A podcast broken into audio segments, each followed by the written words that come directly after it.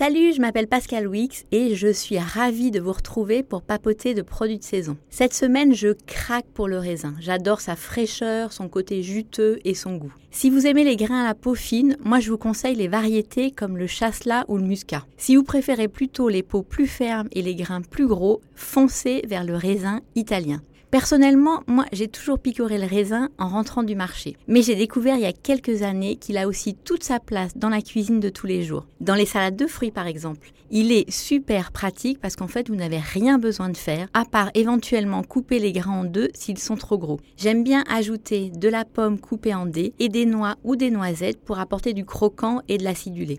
Vous ajoutez ensuite un peu de fromage blanc et du granola, et là, vous avez un super petit déjeuner. Le midi, je suis fan du raisin dans les salades, toujours pour la fraîcheur qu'il va apporter.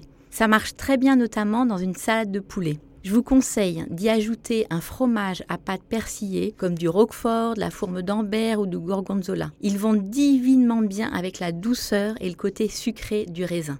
Le raisin va aussi vous sauver l'apéro.